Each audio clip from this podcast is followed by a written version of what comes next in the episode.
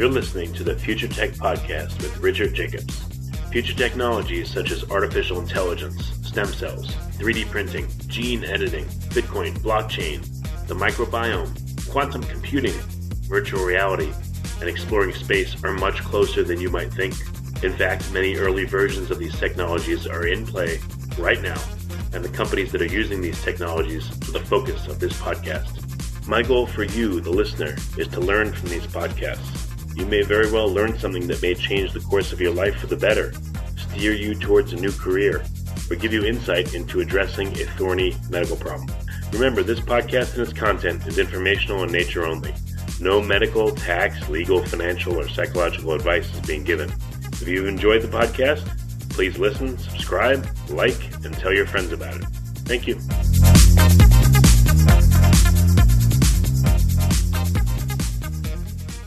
Hello, this is Richard Jacobs with the Future Tech and Future Tech Health podcast.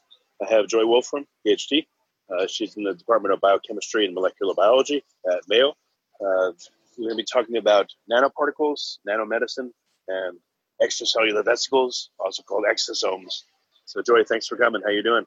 I'm doing good. Thank you so much for having me, Richard. Yeah, tell me what, what's the focus of your research and your work? So, I'm the director of the Nanomedicine and Extracellular Vesicles lab- Laboratory in Florida at Mayo Clinic. And um, what we focus on is developing nanomedicines um, to cure or hopefully one day cure diseases such as inflammation and uh, cancer. What's important about it being nanomedicine? Why? What's wrong with micromedicine? What's wrong with picomedicine? Like, why that order of magnitude? That's a great question. Well, actually, most uh, conventional medicines are just one molecule. So they're a lot smaller than what we think of nanoparticles. And so one of the advantages of actually having a medicine that is on the nanoscale is that we have more space. And because we have more space, we can add all these extra features to help us um, deliver the medication and also add extra uh, medication into the nanoparticle. And these nanoparticles are basically like tiny cars and the passengers of these cars can be, you know, cancer drugs or anti-inflammatory compounds.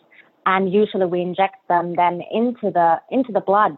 So the blood is like a highway where the cars are driving, and then they drop off the the medication or the cargo um, at the site of, of, of diseased tissue. That's pretty cool. So um, small molecule drugs, the, the nanoparticles you're working on are what, like a thousand times bigger than a typical small molecule drug? Just to generalize? Um, yes, exactly. I would say a hundred times bigger because the small molecules are usually one nanometer, and our nanoparticles are usually around a hundred nanometers. Okay, got it, got it. So you can add functional groups. You could add, I guess, cavities to shield, uh, you know, payloads that can be delivered. I guess you can do all kinds of stuff, right, with nanoparticles because they're bigger. Exactly. Those are great examples of some of the things uh, we and other groups are working on. Yes. So, what's your focus within? the? you know, are you good at creating the nanoparticles, but you're arming them with functional functional areas? Like, what's your focus in this area? So, uh, yes, great question. So, my my past focus used to be synthetic nanoparticles. So, we will synthesize these nanoparticles from lipids like fats or porous silicon. Um, but today, my lab is primarily focused on extracellular vesicles or exosomes, like you heard earlier, and these are actually biological nanoparticles. So they're found in our bodies and in all biological liquids such as urine and saliva. And so what we do is we use these uh, extracellular vesicles uh, for therapeutic and diagnostic purposes. So for instance, can we diagnose uh, cancer by looking at the extracellular vesicles um, in the blood or can we take extracellular vesicles from um, adipose tissue, for instance, from fat tissue, and use them for therapeutic purposes?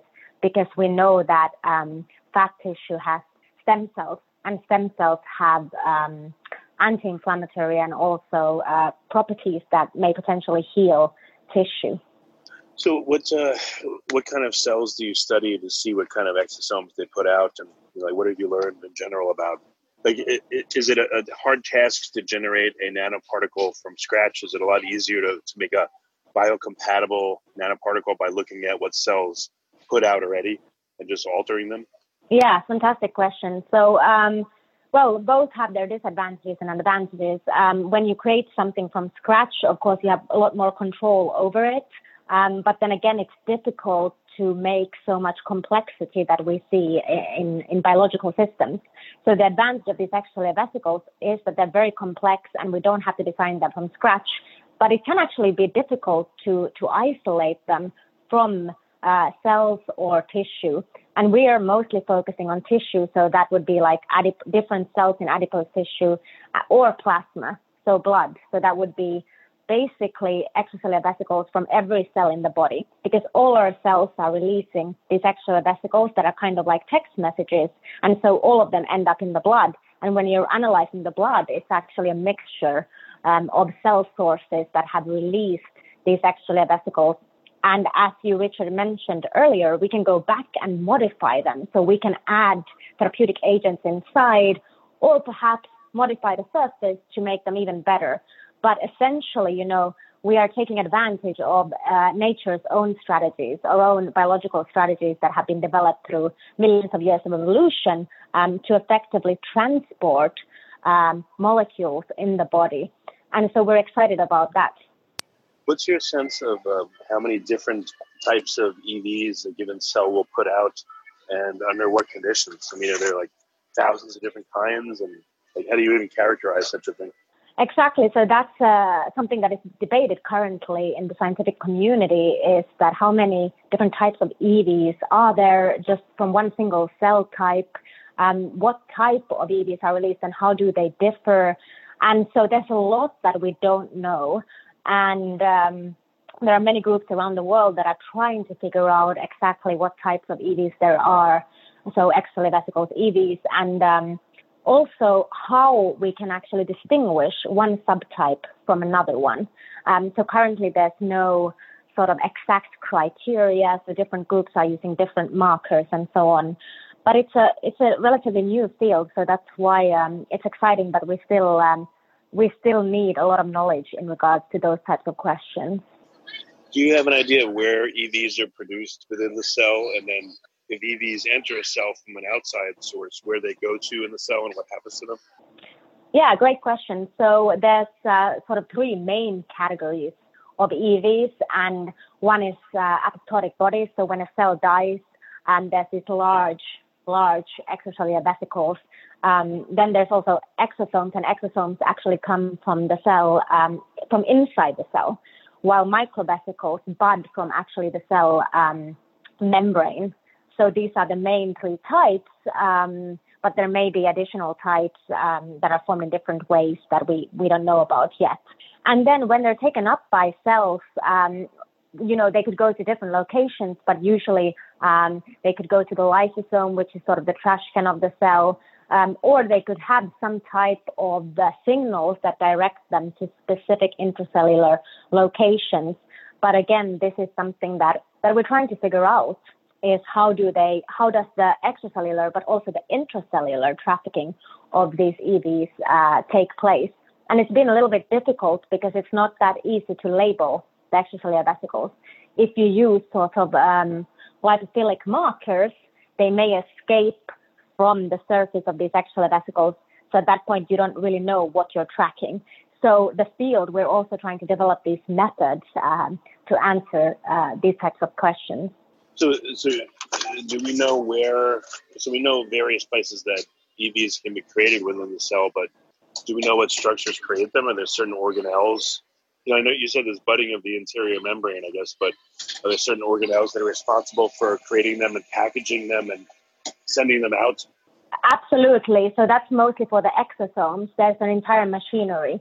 So uh, it can go, you know, through the Golgi or endoplasmatic uh, reticulum uh, because you know, you need different components. So you need the internal cargo, but you also need the lipids. So there's several internal components that come together, but then you have this um, similar to the um, vesicle trafficking when something is taken up, you also have a, a vesicle trafficking system when something is um, secreted out from the cell. And also we're still trying to figure out exactly what are the essential pathways necessary um, for these exosomes and also the microvesicles. Um, but microvesicles, you can even, you know, with physical forces or other um, uh, ways you can make the cell, you know, form this uh, budding, budding off from the from the cell surface. So that may be less complex than this exosome uh, sorting machinery. And when a um, when a nanoparticle or an exosome enters into the target cell, where does it go? So it's similar to the synthetic nanoparticles. So it can go to many different places, but one of the main places where things go after they've been endocytosed is to the lysosome, which is the trash can. But the lysosome has a lot of enzymes that destroy biomolecules. So they're pH sensitive because it's very acidic pH, pH. So if it does end up in the lysosome, they're usually destroyed or they escape before the lysosome. But then they can go, you know, some of the cargo can even make it through additional barriers, such as the nu- nuclear envelope of the cell. Um, so it depends, and some of it also depends on the resorting of the cargo. So some groups have shown that, you know, RNA can enter from an extracellular vesicle into a cell and then get repackaged again into a new extracellular vesicle that then gets released. So um, sometimes the cargo doesn't even stay uh, permanently in the cell that that it's taken up by. What's what is your thought? You know, when a particle enters the cell, what is determining where it should go, how it should be treated? What do you think is the mechanism for that? Like, how would you know if you think about it, there's no discernment, then you just have to evade, I guess, what the the cell would normally do to the particle that enters it. But if you think there's discernment, then I guess you could work within that, you know, to, to tailor the particle so that it can go to the right place or be recognized in the right way. Like, what's the overall theory you have? Absolutely. So it's a, it's many different factors. So something as simple as as shape can affect how they are processed by the, the cells. It's also uh, the physic- other physical properties such as surface charge and uh, even the softness of the particle itself um, so there's different receptors on the cell surface um, that can sense, uh, you know, if you're dealing with a very soft nano extracellular vesicle or hard extracellular vesicle. Um, of course, synthetic nanoparticles, some of them like gold, is very um, a very hard material, so it's processed in a in a certain way. And those are sort of the things that we don't normally think about. We normally think about these proteins on the surface, and the proteins will bind um, to something the proteins on the surface of the extracellular vesicles will bind to something um, on the cell surface, but it's also all of these physical properties that actually can affect um, how the extracellular vesicle is taken up and processed. And recently it was shown that cancer cells that are metastatic actually release extracellular vesicles that are softer. So there's all these uh, interesting physical properties. And, and honestly, a lot of this, you know, is not known even for synthetic nanoparticles there are certain uptake pathways like clathrin mediated endocytosis that typically, you know, result in one outcome. And sometimes just by changing the charge of these nanoparticles, can you get it to go to the caveolae pathway, which is another endocytosis pathway. But still, we don't understand exactly what is affecting um, how things are being sorted inside the cell. Well, what's amazing to me is that cells, for instance, in our body are in this milieu of tons of stuff floating around. You know, how do they know? Okay, I've got to, you know, I'm a liver cell. I need to talk to the heart cells, or I need to talk to this other type of cell. So I need to prepare um, an EV that that the other cell will take in and recognize, and you know, perform a certain action. Or if I if I'm taking in hundreds or thousands, or you know, God knows how many different EVs internally, how do I know what to do with them? It just doesn't seem possible that it's just, uh, you know, it's random. There's got to be some, I don't know, discernment mechanism somehow, or multiple. Absolutely. Yes, that's absolutely very good point. And the other thing is that um, originally, uh, let's say 10 years ago, um, the scientific community really thought that the vesicles were just waste products, so that they didn't have really a functional role in communication between cells. Um, and today we have several examples that they do, However, we don't know to what extent. So we don't know if 50% of the extracellular vesicles are just waste products and 50% are involved in cell communication, or whether it's just a small portion, such as 1% of the extracellular vesicles that are in our body, that actually communicate between cells, and the rest are more of a waste system to get rid of um, biomolecules such as RNA. So that's that's a great question, and these are are things that we still need to to figure out. So it's a very complicated complicated problem. What what's your targeting? Are you looking at trying to affect certain conditions? Are you looking at certain mechanisms of doing this? Like, what's your focus? So our focus is actually um, twofold. So one one is on the diagnostic side, and that relates to cancer and specifically to metastasis. So can we, by uh, looking at the sugars, so a lot of people don't talk about the glycans, the sugars, and they've been sort of overlooked, but we believe that they're very important in cancer um, when they're on the surface of extracellular vesicles. So by looking at extracellular vesicles in patients' blood and specifically uh, the sugars on the surface, can we predict which patients are likely to develop cancer metastasis? And by doing that, uh, potentially we could then, if it works, um, have these patients that are at risk uh, get more aggressive treatment um, than the patients that are not at risk for the cancer to spread. And sort of the second direction of my lab is therapeutics. And like I was mentioning earlier, from adipose tissue. And the specific conditions we're looking at is can we take a patient's fat, isolate the extracellular vesicles, and then use them for conditions such as myocarditis, which is heart inflammation, or lung ischemia reperfusion injury. So when the lung doesn't get oxygen for some time, and then, for instance, uh, the blood vessel is blocked and then it's reopened, you have a lot of inflammation. So can we use those extracellular vesicles from the fat to lower this? And within this context, can we also load them with the conventional anti-inflammatory uh, therapeutic agents? And so we get combination therapy. So we get the endogenous anti-inflammatory properties um, from the vesicles in addition to then getting um, the effects from the small molecule that we have loaded inside um, the adipose extracellular vesicles. Well, in terms of um, communication, have you looked at communication going on between like a, you know, I'm talking about cancer. So the primary tumor and metastases, have you looked at what kind of communication is going on do you believe there is communication going on between like the primary tumor and the metastases, the metastatic sites? Exactly. So, so we are currently looking uh, a little bit into that, but there are other groups that have definitely already in 2015 shown that the primary tumor can release extracellular vesicles that then go to distant organs and they prime uh, the organ for the cancer cells later to metastasize from the primary tumor, so they contribute to this pre-metastatic niche. And so I do think that some of these studies are convincing and that there could be definitely a major role that these extracellular vesicles play in the metastatic process. And so that ties a little bit into our research in, in, in cancer diagnostics is, you know, this happens before or we believe that it may happen before um, the cancer cells metastasize. So it's a good way to potentially predict which patients will develop metastasis by catching these extracellular vesicles in the blood when they are released by the primary tumor before the metastatic process.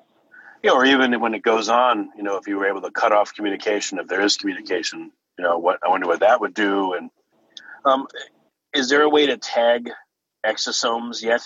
Uh, and see where they go in the body and what other cells they, they go inside of? Uh, exactly. So I touched a little bit upon that is uh, with the use of these lipophilic dyes, uh, fluorescent dyes, and that's the most common method. But again, not very reliable because these dyes, you know, they can detach from the extracellular vesicles after you've injected them. And then if you see a fluorescent signal, you don't really know where it's coming from. Um, so more sort of advanced techniques are radio labeling. So you have a radioactive probe um, that can tell you uh, where the vesicles are going. Um, and some even um, inorganic um, molecules can be loaded inside the extra vesicles and you can detect them in that manner. But but it, it, it's challenging. It has been challenging. But a lot of groups around the world are are developing improved methods to to track these vesicles inside the body. Yeah, I wonder if, if any cell has like a homing pigeon type vesicle where they send it out, it does something, gathers info, and it comes back to that cell. I mean, that, that's pretty crazy, but I don't know, just the thought occurred. No, that's fantastic. Um, yes, definitely. Maybe not the exact same membrane, but the cargo may be um, coming back because we know it's already going through multiple cells and it can be repackaged. But I've um, I haven't seen any reports of then it returning that same cargo returning to the same cell. But that would be that would be a nice feedback loop there. So potentially, if we wait a few more years, then maybe you're hmm. proven right. So, where do you think the uh, the initial breakthroughs are going to come from? What what part of your study do you think uh, may hold the key, the most promising area where you, you think you're going to make a breakthrough? Well, I think uh, you know what I'm excited about is is regenerative medicine applications because in general that's a, a emerging field, and um, there's a lot of unmet patient needs that we could potentially um, solve by by developing regenerative medicine. And there's already, I think, four clinical trials around the world, not by us, um, that are looking at extracellular vesicles uh, for various uh, regenerative purposes, such as you know di- diabetes um, related wounds and and even diabetes itself. Um, so how can we restore damaged tissue? So I think that's an exciting uh, avenue to explore. Well, I guess for a real head trip, you know, do you think that um, our microbiome is sending out EVs and receiving EVs, and those are talking to our, you know, somatic cells? Do you think there's communication there? Oh, absolutely. I think it's uh, it's been shown. It's not my field of research, but I but I know that there is communication between the extracellular vesicles from, let's say, the bacteria and, and, and fungus in our body with our own cells, and I think that type of communication has also, you know, developed um, through many years of evolution, where we have this synergistic relationship between uh, the microbiome and and our bodies. And I'm sure some of that is through extracellular vesicle uh, transfer. And what about um, what if all these cell types, let's say in the human body, were characterized? You know, their membranes, what they look like, what proteins were there, etc. Um, perhaps then a nanoparticle could be created, or an EV could be co-opted and it would target only a certain kind of cell because we'd know that's the only type of cell that has this structure on its membrane. And the EV or the nanoparticle we made will only get in through that kind of a portal. So we can target that cell specifically.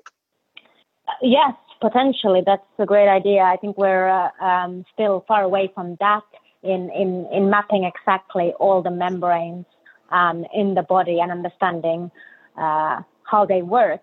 And um, and also, you know, the, the extracellular vesicle membranes don't necessarily uh, correlate with the cell membrane, especially if they're um, exosomes. Uh, so there could be a lot more uh, intracellular and extracellular membranes um, apart from the cell membrane um, that could be characterized. But I definitely think, you know, down the line um, that could be possible, and we would probably need a lot of computational tools as well to to um, generate and analyze that much uh, data. And a lot of these membranes are not static either, so they're dynamic and mm-hmm. they're you know the, the the actually the cell membrane it's it's usually you think of it as you know something that just sits there, but it's actually a lot of movements and there are a lot of biomolecules moving all the time on the surface and just the how they move the direction and the you know the speed they're moving all of that could be very important for biological uh, interactions. It's like mind blowing. Like, have, have you ever tried to, you know, imagine yourself as a cell, what you would see on the outside, what you have going on in the inside, and all the, you know, again, I'm anthropomorphizing it, but all the decisions and the discernment you'd have to make in interpreting all this stuff going on.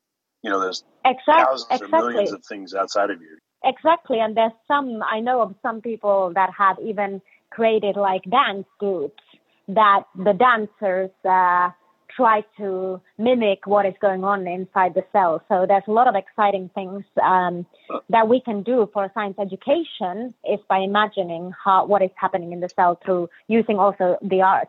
Hmm. So what's um well I, I, guess there's just so much to ask. Um, what um, what do you think is possible in the next five or ten years, in particular with your research? What headway do you think that you uh, you can make, or what would be a, a fantastic result if you can achieve it? Exactly. Well, as you know, uh, Richard, it takes 12 years usually. That's the average to get something from the lab into the clinic, and, and that's around $2.7 billion. So it is a marathon, and and that's if you're successful. And and you know, over 90% of what we develop ends up failing at some stage before it reaches the patient. Um, so I think there's a lot of sort of intermediate success stories potentially. Um, you know, my career goal would be to get something um, into the clinic to help patients, but there's never any guarantees. Um, but in general, for the field, I think uh, in you know already now and in the couple of years ahead, we are seeing a lot of cosmetic applications uh, for extracellular vesicles, and and uh, these cosmetics are not necessarily regulated at all, which makes it faster. But there can also be a lot of um, ethical issues um, when you're injecting things um, into the body, even though it's not for medical purposes. So this also depends on the, the country that you're looking at. But I already know that there are some lotions on the market uh, that have extracellular vesicles uh, in them. So we're already uh, starting to see those those products. Oh, what have you seen as the effects of those lotions? Do you get any insight from from seeing them and seeing what they do? Um, so um, the one example I know is from a Korean company, and uh, I believe that the science is, is quite solid. But the problem is that the, the dose, the dose of extracellular vesicles in the lotions is, is too low. So um, at the moment, you know, the, the dose would probably not have any biological effect. But then if they could increase the dose, but that would also significantly increase increase the price of these lotions, um, there could potentially be some effects. And this is from uh, mesenchymal stem cells. So these are the, the stem cells that are releasing the extracellular vesicles. Yeah, for um for a topical application, what I mean, how many how many EVs would you need? Like millions or billions or trillions of them? And then if you were to inject something that would go through the bloodstream, is there any sense of how many EVs would be needed to accomplish the therapy? Uh, yes, there is. So it it varies, but usually it's uh, you know depending on the the species. Uh, it's usually something like for 10 to the 7 to 10 to the 9 vesicles, even 10 to the 12. But actually, in the human body, um, the plasma itself has 10 to the 9, uh, so billion vesicles per milliliter. So probably that's sort of what the cells are exposed to in our body. So probably you need need a dose to kind of compete with uh, what is already in the body. And as you mentioned earlier, there's so much going on. There's so many extracellular vesicles from all these cells being released. So, so um, you know, dose is always uh, an important question. Yeah.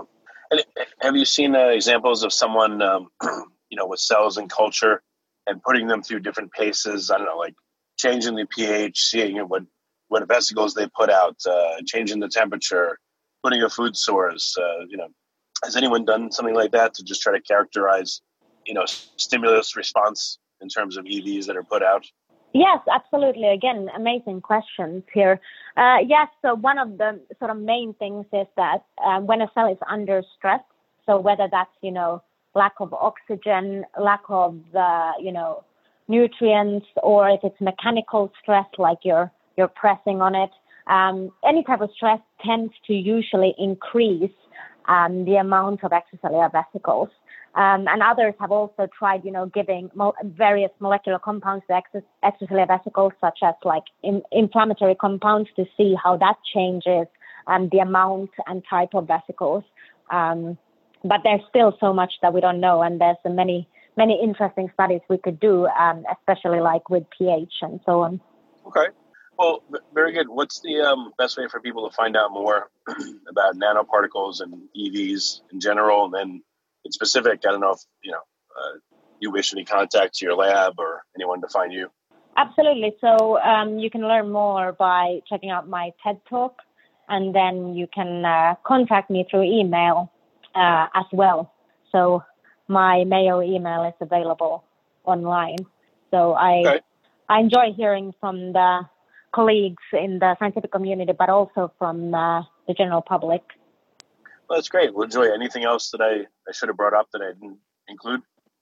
Well, you know, in general, I think it's, uh, you know, unrelated from extracellular vesicles, but related to the scientific process and, and science is that, you know, we need more um, representation from diverse uh, scientists. So we need to support women in science. We need to support racial minorities.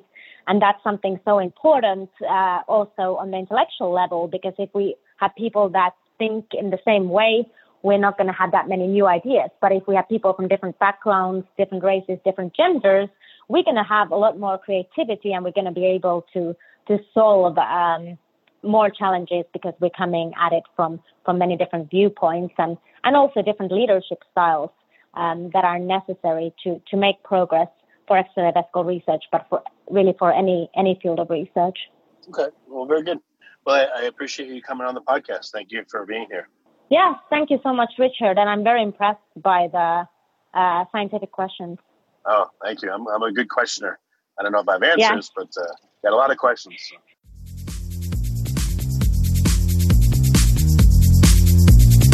You're listening to the Future Tech Podcast with Richard Jacobs.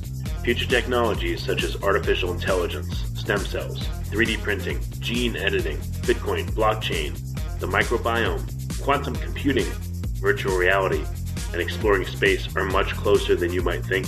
In fact, many early versions of these technologies are in play right now, and the companies that are using these technologies are the focus of this podcast. My goal for you, the listener, is to learn from these podcasts.